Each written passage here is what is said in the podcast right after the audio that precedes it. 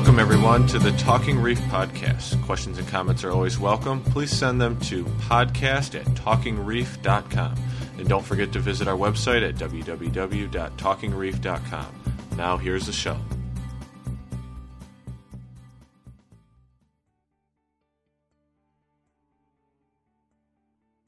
Welcome to the Talking Reef Podcast, the weekly talk show that brings you topics and discussion on marine and reef aquariums.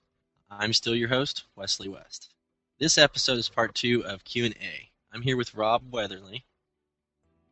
Hey, Rob. This is where you say hi. Oh, I'm sorry.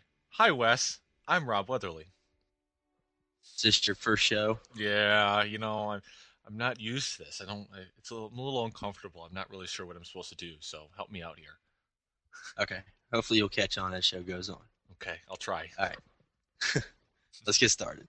First, we're going to start with fluorescent lights, and then we're going to move on to metal halides. Uh, the first question on fluorescence is Should I use a 10K an actinic bulb or just two 50 50 bulbs? Is this where I'm supposed to answer the question? I Yeah. Okay. You didn't get my email, did you? No, I guess not. I didn't. I, I didn't get the memo on that. okay, so 10K are daylight bulbs, or actinic or and actinic bulbs, and 50-50s. Now, if you don't know what 50-50s are or what a 50-50 fluorescent bulb is, check out the uh, lighting episode on fluorescent bulbs. I break those out and I explain how they are and how they work and how they're made. So, um, so that kind of covers what the differences are in them. But which one should you use? A a daylight bulb and an actinic separate have some positives to them. Uh, the 50-50 is you know them combined in the same one, so we lose some of the effects. Now, if you have a daylight bulb and an actinic bulb separately, and your fixture has separate on-off switches and separate power cords, uh, then you can utilize those and kind of set up your own um, sunrise sunset effect. You know, again, just like we talked about last week, you can turn on the uh, the actinic bulb first, then the daylight bulb, then turn the daylight bulb off, then turn the actinic bulb off. Uh, so again, let's look at the fixture.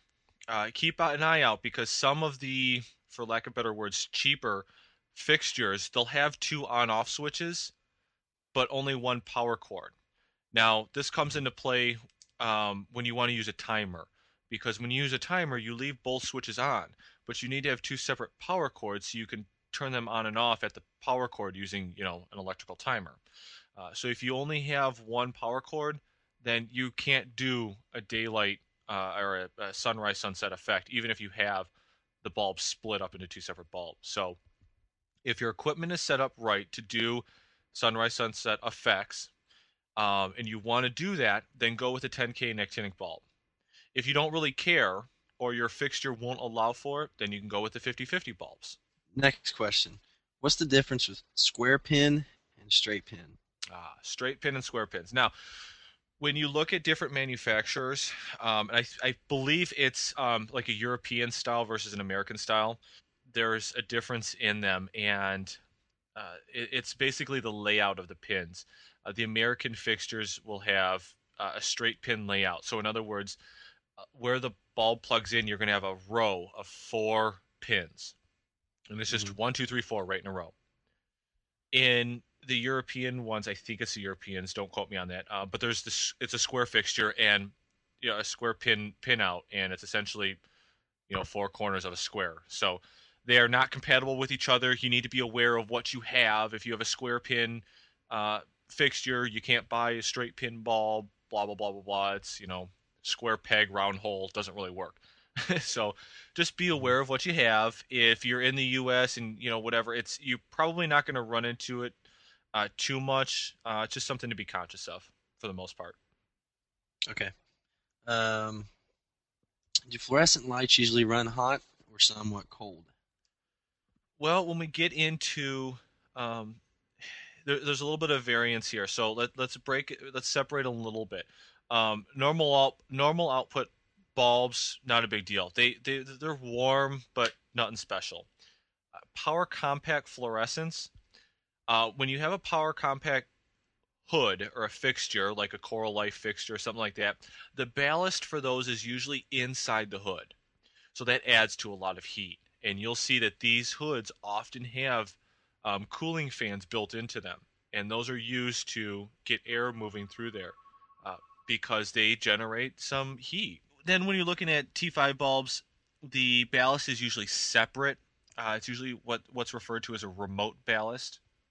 Uh, so you don't have the heat from the ballast, but the T5 bulbs can generate a, a good deal of heat. Uh, so, you know, again, your normal output bulbs, nothing to worry about. Power compact bulbs, um, they are going to generate heat because the ballast is in there. So make sure you have good cooling fans in there. Some of your cheaper um, power compact hoods, they'll come with air vents, but no fans in them. Now, can you still use them? Yes, but they get extremely hot without the fans in there. Um, that can have an effect on the life of your ballast, and it can, in the future, cause you know cause ballast to burn out. Uh, so again, something mm-hmm. to keep in mind when you're picking out your your fixtures. Uh, and for the T5s, um, you know if you can get them with cooling fans in it, do it. Um, but the ballasts are almost always remote, so you don't really worry about burning out ballast due to heat. Uh, so I think that that pretty much cover what you're getting at there. Yeah. Okay. I uh, my power compacts when I first bought them, I noticed they were running really hot, and I actually swapped both of the fans because they were blowing in instead of sucking out. Mm-hmm. It seems like they ran a lot cooler after I turned the fans around. Absolutely, just just like I mentioned in the last show, if you have one that that blows in and the other one that blows out, you get a an excellent uh, flow through there. And if they're both blown in the same direction, you know, if if you if you think about it, if you have two fans blowing in, you're going to build up a certain amount of air pressure inside there. And if you don't have a good place for it to exit, you're not mm-hmm. to you're to you're basically defeating the whole purpose. I mean, you're blowing into air and once the pressure builds up, you're not going to blow that much air inside there. Yeah, and like with my light, there's no there's just a two fan holes and that's it. Yep, exactly, exactly. Um some I've got a a, a Jibo fixture. It's one of those low cost fixtures that you can get on the internet. Um, I bought it knowing that it was a cheap fixture and that it, you know it's it was kind of like a backup unit that I got. Um, I got it temporarily while I was setting up a, a, a tank. Um, you know, and I picked up I think I picked up two of them for less than a hundred dollars each. So you know, and I've used them actually surprisingly I've used them a lot just for little odd things here and there. Um, but those don't have any fans at all. They've got two holes in them, but no fans. Uh, so when you run those things, they get hot, real hot. I mean, you almost don't even want to pick them up. Uh, they they get real hot. So yeah, definitely something to pay attention to. Um, this next question, I'm gonna see if I can explain it the best I can. But let's say you have a fixture, and you have an actinic bulb and a daylight bulb, and they're separate bulbs. Does it matter if you stick the daylight bulb in the front or the actinic bulb in the front of the tank? Does that make any sense? Yeah. So what you're asking is not so much, and this doesn't only apply to fluorescence. It it it actually applies more to metal halides, but we'll talk about it the same way. Um, so what you're saying is, if you have your daylight bulb in the front or the back, and your actinic bulb in the front and the back, which one should you put where?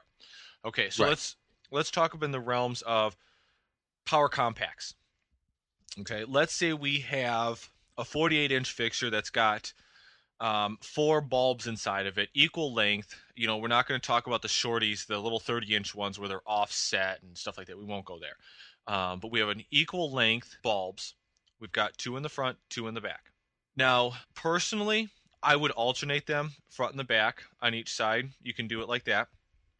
Mm-hmm. Um, again with the power compact hood it's probably not that big of a deal because the bulbs are so close together um, but where this actually does come into play is when you're working in uh, with the metal halide bulbs where you've got the large metal halide fixture you know obviously with the reflector and everything i mean that's that's taking up you know a, a decent amount of space. Uh, so your actinic lights are farther away. Now th- that's going to put them at the very front of your your canopy or the very back of your canopy usually. Uh, and this is actually where it comes where it's important because um, actinic bulbs have an important role on coral coloration and coral growth.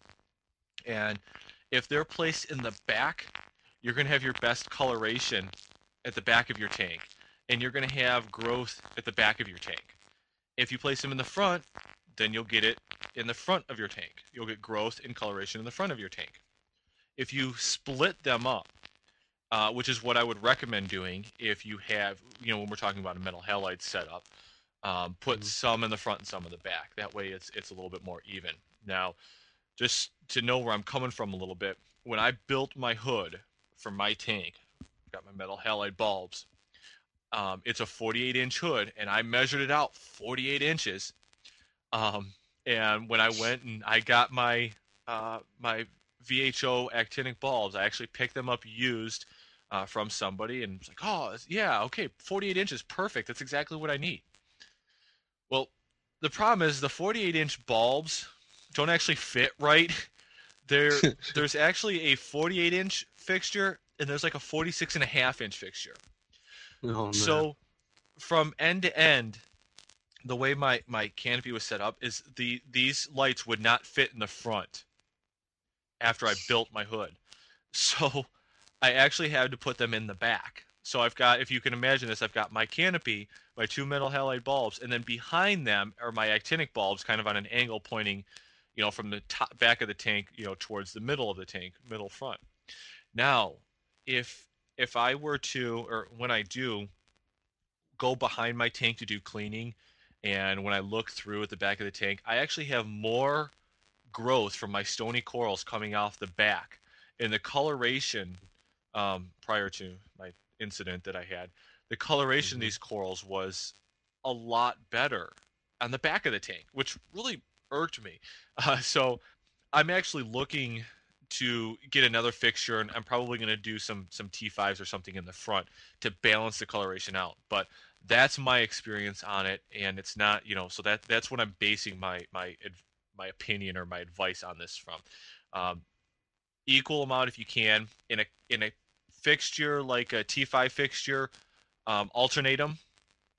Uh, in a power compact fixture where you have a front row and a back row, um, if it was me, I'd probably either alternate them or I'd put my actinics in the front. And again, it's because actinics really have a way of making those those blues and greens and purples just really pop out. Uh, so that's my two cents on it. Okay. Um, is there anything else you can think of for fluorescent lights or fixtures or anything? Uh, no, uh, I think that's that pretty much covers it. Oh, actually, one thing that we might want to bring up uh, when dealing with the power compact hoods, most of them, uh, are a lot of times you actually have to go out and buy the legs or the the, the stands to keep to lift them up off the tank.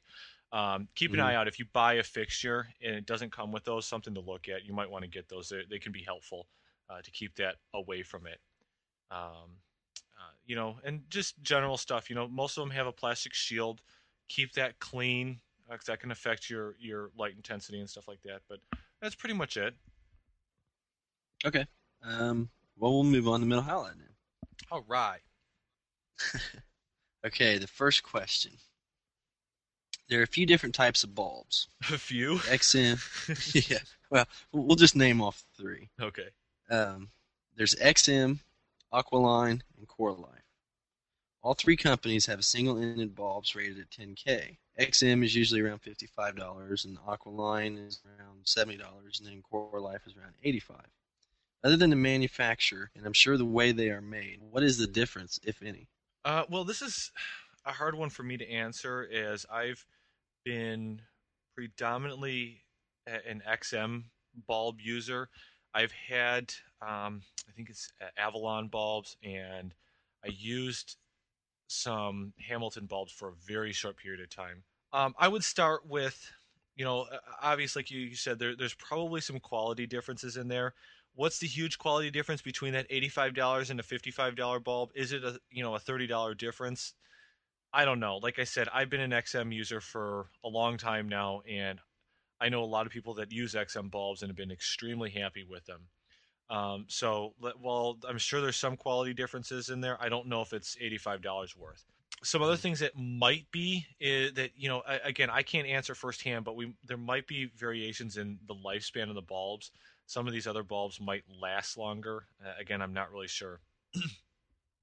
One of the big things uh, that's and I can't say this is related to price, uh, but the big thing between these these different bulbs is let's say you take a all three of them. You have a Coralife, an Aqualine, and an XM bulb or a Hamilton bulb and an Avalon bulb. All all of them and line them up next to each other. All 10k, all 250 watt, and you turn each one of them on. Each one of them is going to look different. Each manufacturer has their own version of what 10k is, or 14k, or 15k, or 20k, or whatever uh, temperature or spectrum it's at. They they tend to vary. So uh, one company's 15k might look really blue like another company's 20k. So one thing that that I would say here is don't buy a ball blindly. Know what they look like.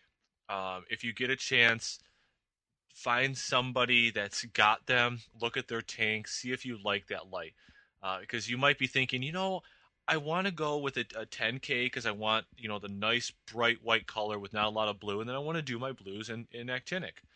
Uh, and then you might go and buy a bulb that's just, you know, even though it's 10K, it they're really really blue.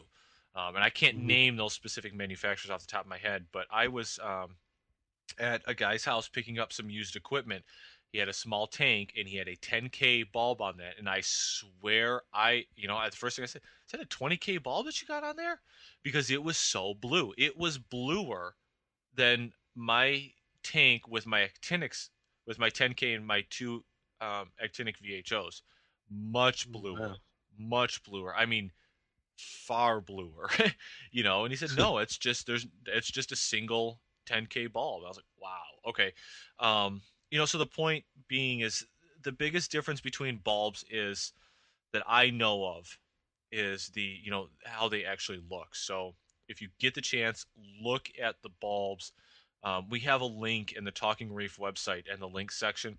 There's a link to a website that actually um, breaks out. And there's there's uh, they sent. I think what they did is they took pictures of the tank with like ten different types of bulbs, and then somebody actually took all those pictures and broke them up into this cute little uh, Java thing where you can select the different bulbs and you can do side by side comparisons and it's it's a really cool little thing and you can get a feel for what they look like so uh, between those two things, um, you know, you really want to know what you're what you're getting into. With all factors equal, do corals in general grow faster under 10K metal halide bulbs versus 20K metal halide bulbs? Okay, so let's let's say that we have you know no actinic bulbs. We only have 10K versus only 20K. Actinics out right. of the picture my understanding, although I have not done any testing, my understanding is that you'll get faster growth out of a lot of stony corals. And I can't say all because you know I'm doing my best to, to stay general here. You'll get the better growth out of the 10K bulbs, but you won't get very good coloration. You'll get better coloration out of the 20K bulbs, but you won't get as good growth. So you're kind of gonna kind of get one or the other. And this is where, you know, a lot of people think, well, the let's go with the the 14 or the 15k bulbs because well, they're right between the two, so it should give me the best growth and the best coloration. Well, that's not always true either because your 14 and 15k bulbs, and I don't know why exactly, um, but they're often the lowest intense, you know, intensity bulbs. So if you start measuring these at using you know a par meter and measuring the par of the bulbs, you'll see the 10K generally speaking puts out the highest par. The 20K puts out the second highest par, and the 14K or 15K puts out the lowest par rating. Um, mm-hmm. So, when, even though you, your spectrum's in the middle, the intensity of the bulb per watt is actually far lower. Um, I think on uh, when you're looking at the XM bulbs, which that site that I just mentioned, uh, and if I can remember, I'll put a link in the show notes for this. Um, it actually sh- they do power ratings also, and I think the 10K XM bulb was at like 635 uh, with a power rating of 635. Uh, mm-hmm. And the for, the 14 or 15K was as low as like 200 or 230. it was drastically lower. And again, don't quote me on this. We'll put the link in there, and we can go there and, and look firsthand at what those ratings were. But uh, the point is, there's there's there's a big difference. So that being said, this is usually why um, the most common practice that you'll see is people using 10k bulbs supplemented with the actinics uh, because you're going to get your good growth from your 10k bulb and then you're going to get your good coloration from those really really blue actinic bulbs. Um, mm-hmm. and i explained color spectrum and all that on the introduction to the lighting one so i won't get into all, you know the differences but um, i think that's probably the best that i can do uh, as far as that. I, again this is you know based on how i understand it right now so um, we'll leave it at that. Um, you might have covered this in previous shows, but do PAR ratings vary from manufacturer to manufacturer? Yes, the absolutely they do. Um, again, when you look at if you look at that list, um, you know of, of, that website with with all those those tests on it, you'll see that um, from one bulb, if you take a 250 watt 10k bulb from one manufacturer to another, the the difference in power can can also be drastic too. Um, other than the color preference, what do you benefit from the various temperatures for metal halide bulbs? Um, well, I I think I've kind of covered that a little bit, and I don't know if I've covered it in past shows, but I did cover it earlier.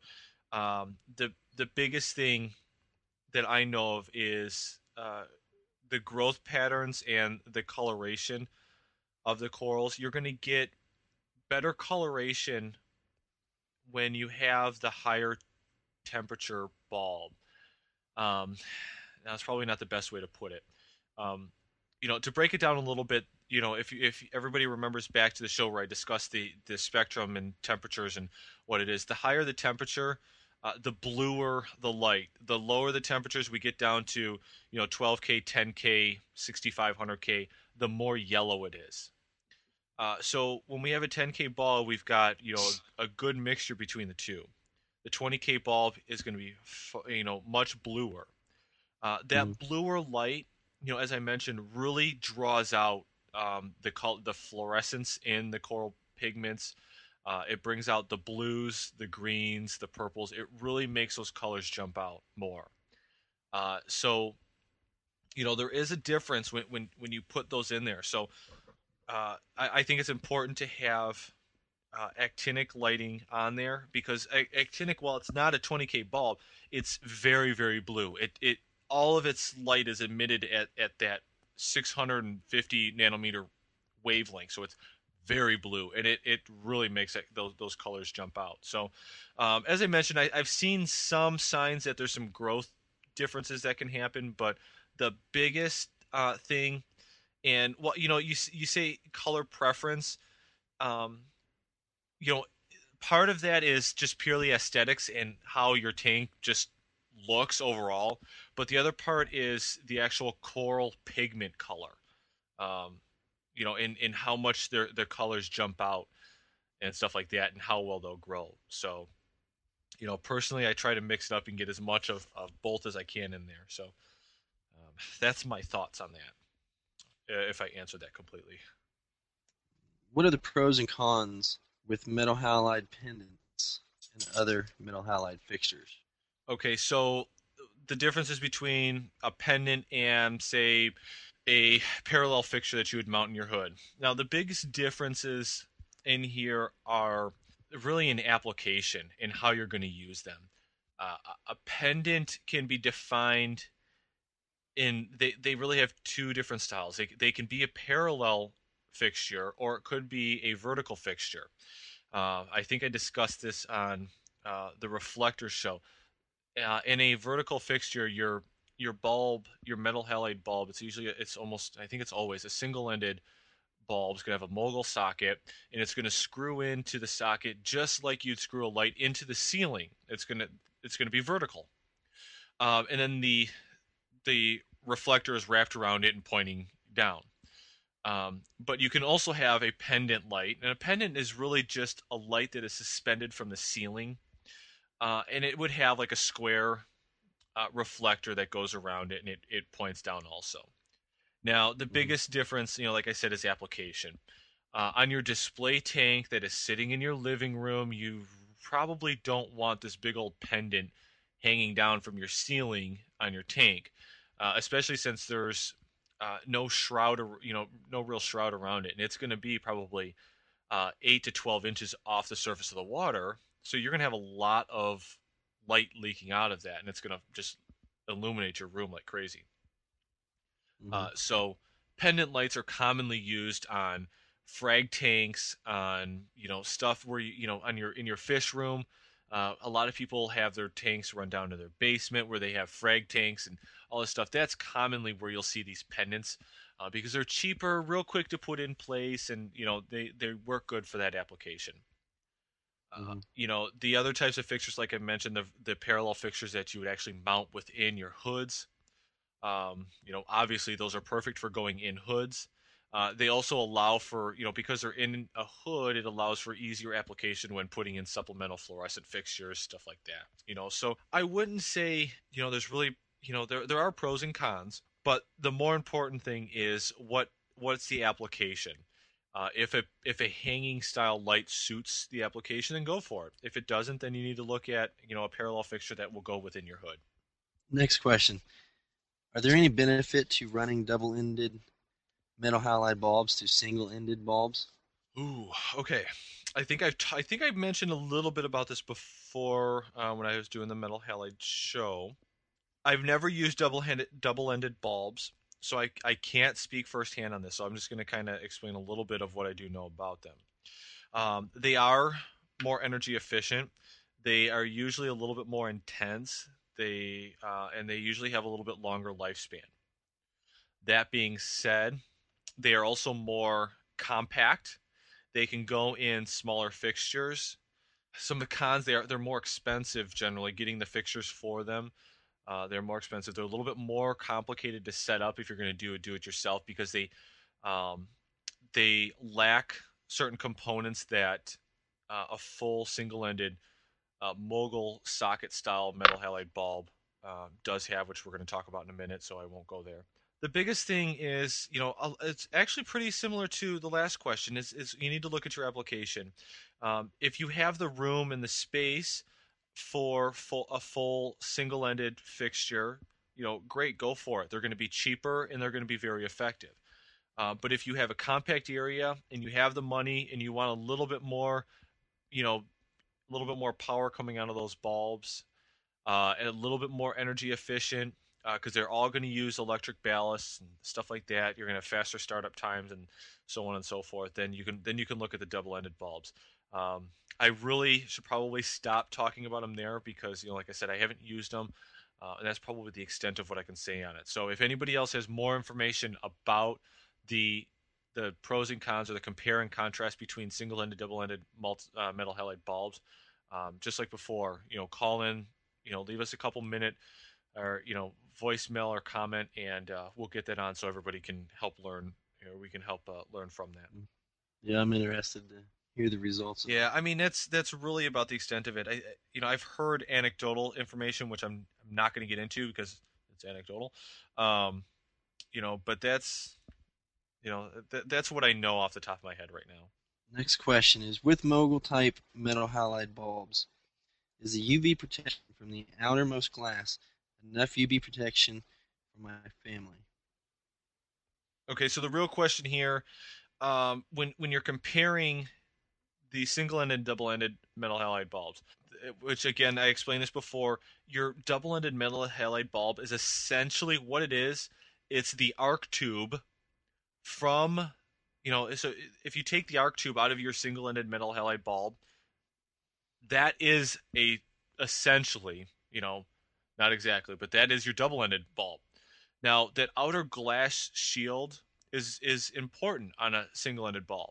You know, as you know, as I've mentioned, it's it's a UV shield and it's a shatter guard in case in case a bulb pops, which they do from time to time. Now, is now on a single-ended bulb where we do have this this outer um, glass casing, is that enough?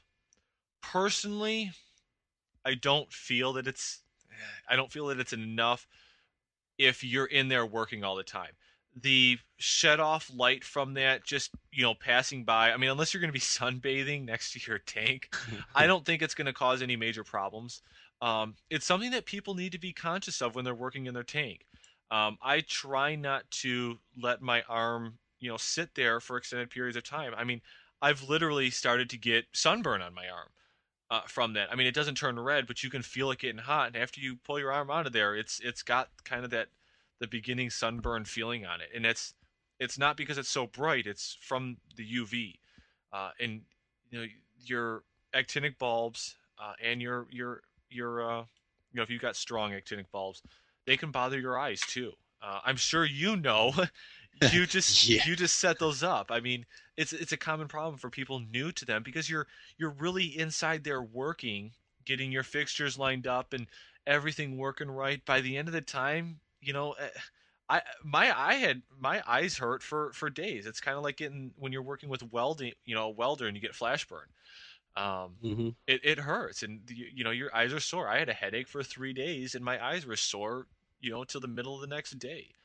Uh, so definitely something to to be careful of. Um, if you're gonna have a setup where it's an open top design, do it away from where people generally are. You know, like I said, in you know in your basement in your fish room stuff like that um, and in your display tanks just be just be conscious of it uh, you know if you're working in there you know try to to limit the ex- the direct exposure uh, there's not a whole lot you can do with it you know other than that i mean make sure you're you're if it's somewhere where people are all the time use a closed hood design um, so I that that probably covers it. And again, this is my this is my thoughts on this, and you know whatever. I I have not tested the UV in the surrounding areas of my tank with an open hood design. So, uh, you know that that's just my thoughts. And you know what? It's better to be safe than sorry, as far as I'm concerned. Yeah.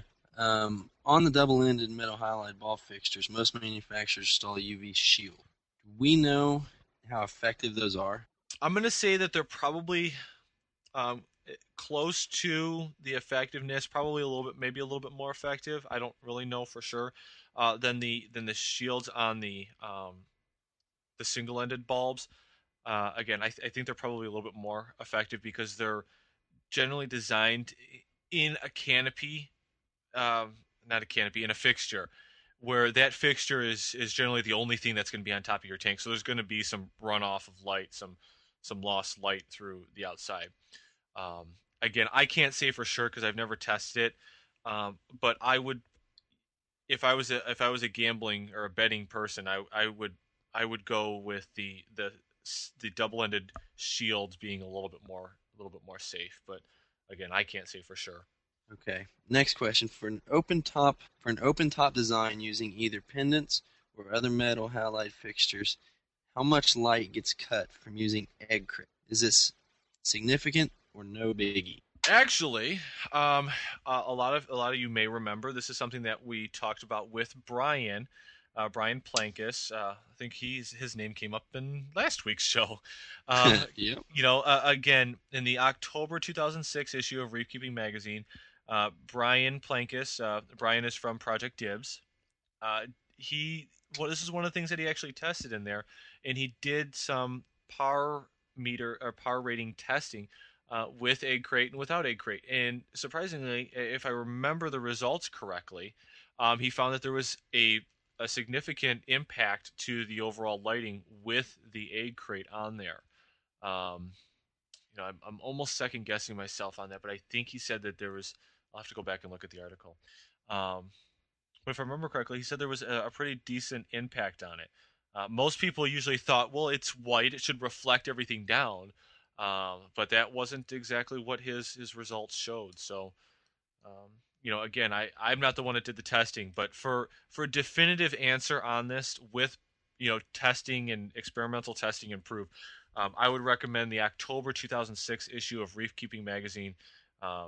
And you want to look for the uh, the Brian Plankis article. Uh, uh, Wes, do you remember the name of the, the title of that article? It was like "Fun with Light Meter" or something. Um, I think it was Fun Times with a Quantum Meter. Quantum Meter, yeah. Um, I would say check out that article because uh, he's got all the tests and the results in there. Uh, but that's what I remember from it. Yeah, I'm not for sure. I think there's a part one and part two too, but I can't I can't remember. Yeah, and I don't remember when part two was coming out. I don't think it was on that one yet. This is probably manufacturer specific, but how do you know how far up off the water metal halide lighting should be? It's probably specific to a reflector. Well, you know, there's it really depends on on the type that you have here. I know that um and I I know I answered this on the show. We had a question come in. I remember the question the the person's name on the forums, his screen name was Dewey's dad, and I just I remember that screen name, and it just it stuck with me ever since. And I know he asked this question, um, and I know I answered it. I just cannot remember which show it was on. Um, but anyways, yeah, there there is when you're dealing with the double-ended bulbs, they can be a lot closer because uh, they're designed to be a lot closer. Um, the single-ended bulbs are almost always a lot farther back because they most people put them in without uh, a covering over them. They usually have they generally speaking they have the bare bulbs, uh, and you want to be careful. Uh, you want to keep them up a little bit to keep them from collecting as much salt spray, water droplets that get sprayed up from your tank. You want to try to keep that off of the bulbs. Those bulbs burn extremely hot, and Mm-hmm. you know I don't I don't know if anybody's ever done this, but uh, if you've ever taken you know a piece of ice or a piece of snow and dropped it on uh, just a regular incandescent bulb that was burning in a lamp, it shatters real quick. It just pops. Uh, so you know, relatively speaking, that water in your tank is cold compared to that bulb, and that that water hitting your bulb can, in some cases, cause it to shatter. Uh, so you want to try to prevent water spray from getting there. Now, that's a whole lot of talk without really giving you an answer. So, with with your single-ended bulbs with the proper shielding and a proper fixture, um, you know, four, five, six inches, uh, you know, I'd say three to six inches is probably normal for those fixtures. Uh, with your single-ended bulbs, um, with a shield, you can probably keep them at you know four, five, six inches also. Uh, without a shield, you want to back them up more, and I would say uh, six to ten inches. You know, again, let's look at the intensity of the ball, the size of the tank. If you've got um, a tank that's 18 inches deep with a four-inch sand bed, and you've got 250 watt balls, well, you don't need them four inches away from your tank. Back them on up. 12 inches is probably fine. Uh, so, you know, again, let's look at the type of balls we're using, uh, the application for them, how deep is the tank, uh, stuff like that. So, um, I think that probably covers it. Is there anything I missed on there? I don't think so. Um, next question: How do reflectors work in a metal halide pendant? I can't even visualize how that might work. Um, Given what you said. Oh, I'm on. sorry. No, they, they work pretty much the same way. Um, if you imagine the way that the reflector works in a parallel, the light bounces off and it gets reflected down. They work the same way, but you have you have to understand that they're usually the size is usually different. There are some pendants that are small, but most of your your higher high end pendants they're going to have pretty big reflectors, and they they spread out pretty far. Uh, so uh, again, the concept is is the exact same. Uh, you know, the the angle at which the light hits the reflector is the angle at which it's going to be bounced off. So you're just going to have your reflector spread out, and it's going to focus the light right right back down. I mean, if if you go out and look at some vertical pendant reflectors, and you know, you might actually have to see them in person. Um, you know, but you know, the the design, the concepts are the exact same. There's no difference. It's just the way that they're shaped and how big they are. Um, I forget which episode mentioned metal halide lighting, usually needing uh, power compacts or VHO actinic sublimation. But why would this be if you could get the metal halide bulbs in the 10K and 20K ranges? Okay, so you know, basically, what what we're saying here is, you know, why would you supplement if you can get 20k bulbs? Isn't that enough blue? Some of this is personal preference. Some of it is, you know, what people think is better and worse. You know, as I mentioned before, you're going to get your best power rating, generally speaking, out of a 10k bulb. You're going to get your best growth, generally speaking, out of a 10k bulb. But you're going to get your better coloration out of a 20k bulb. So if you you can absolutely you can go with two 20k bulbs. In some cases what people will do is they'll alternate. Let's say if you got a really if you got like an eight foot tank you might do 20 10 20 10 or 20 10 10 20 or something like that and that's fine. You can do that. Um, you know but when you're working with you know only two bulbs or one bulb then what usually seems to work the best is to you know pick the one that you you you like for from a color standpoint. I mean if you if you are okay with the more yellow color that you're going to get out of a 10k bulb uh, then you choose that and supplement it with actinic light. Um, you know, but really, you know, the idea is what, like I mentioned before. I mean, it's trying to balance color and growth. I, honestly, that that's my opinion on it. You can ask six different people, you're going to get six different answers. This is, you know, it's worked for me. Um, th- the research that I've done, you know, shows, you know, pretty much similar stuff. Um, a lot of the stuff that was written up by by Eric Borneman shows, you know, very similar stuff. You know, the fact is, is there's no, I cannot cite, you know, any paper that says specifically which one is better. So for any for anyone, including me, to say this is the best way to do it, it's not true. It's maybe the best way that I've done it so far. I haven't tried every possible combination. You know, one of the, the good things that you could do is try to find somebody who's got a tank similar to what you want to set up and then just mm-hmm. try to you know duplicate it and see see how it works for you. Uh, you can make a variation on that here and there as you choose, but you know it's okay. Say I go with a pendant metal halide fixture. What would be the best way to supplement actinics? Yeah, that's that's you know a, a sticky situation for people um, that do frag tanks and whatnot. Um, you know, again, this is commonly why you'll see these pendant fixtures in the basement because what people will often have to do is do a pendant style fluorescent fixture. Um, and what you can do here is something like the Tek T5 hoods that are actually uh, made to be suspended from the ceiling. Also, um, you can use those. Um, but the idea, the general idea is you're going to have to have a pendant style fixture for your supplemental lights. Also, I think that's it for the metal halide questions. Yeah, I, I think we probably um, hopefully answered a lot of questions that people had about metal halides. Uh, and mm-hmm. again, like anything else, if you got more, uh, head over to the forums, talkingreef.com, post response to this this question or a uh, response to this episode. Uh, we'll see if we can get some more questions answered for you if you have them, um, or call them into the comment line, the voicemail line. Um, we'll, we'll get them on. We'll try to get them on the show and get them answered for you. Uh, is there anything else before we wrap up this week's show, Wes? Um, we answer all of your questions. yeah, yeah, I had a few in there. All right. Well, you know, I know that you just set up, uh, and you know, this is your first time with metal halides, and you just got them set up. Has everything been going good for you? Do you have any tips that you have recently discovered that you want to pass on to anybody that you've kind of learned because you just did it? Other than um, don't stare at the, the. Only... yeah, I think I still have a headache from that. Um, the only thing I can say is if you're building a hood, be very selective about the the wood that you buy to build it with. Because as I was forming my first hood, it just kind of went in a different direction. That's when I noticed that a minor little warp can create a lot of problems. Yep, mm, that's especially on something you're trying to make look really good. Yep, yep. And you know, depending on how you're building it and how you're setting it up, the type of the type of wood and the quality is important. I mean, you might not want to use cheap particle board. You might want to, you know, pay a couple extra dollars and get a good quality piece of plywood or you know, if you're using that or, you know, just other, you know, lumber, fit whatever you're working with. So, yeah, it's a good point. Oh, you mm-hmm. know what? And one thing I that I don't think we brought up at all is when you're doing a DIY hood, um, what do you do with the inside? Do you paint it? Um, did ah. did you did you do anything with the inside of yours? I treated it actually. That's that's. I treated it with um, like deck sealing sealant that we had left over. Great, great, and that's that brings up two really good points.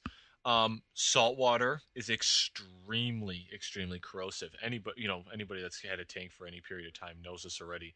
Um, it is extremely corrosive. Uh, so mm-hmm. having it treated, as you mentioned, is you know a very good thing to help preserve the wood. Now, something else that you can do is you know after you treat it, is you spray paint it, and um, the information that I had found, and this is actually what I did with mine, is you spray paint it flat white. Now, originally I would have thought that to do it gloss white, but I actually found I didn't find a reason why, but I found a lot of people that had said you do not want to spray paint it gloss white. You want to spray paint it flat white. Um, I can't answer exactly why. Um, you know, I would think that the gloss would be more reflective, but I don't know. Uh, so I actually spray painted mine with a flat white, uh, which I guess brings up the second point: is don't spray paint it. um, use get a small can of paint and a brush and do it because you'll go through ten cans of spray paint um, versus one small can if you use a brush because it just because of the way it worked. Oh my god, uh, yeah, that was my mistake. Is I, I tried to spray the first time I tried my I did it with spray paint. Yeah, not a good idea.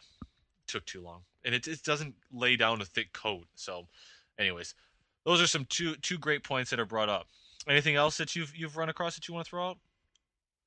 Um, not that I can think of. It went fairly easy. I had I remounted my ballast a few times.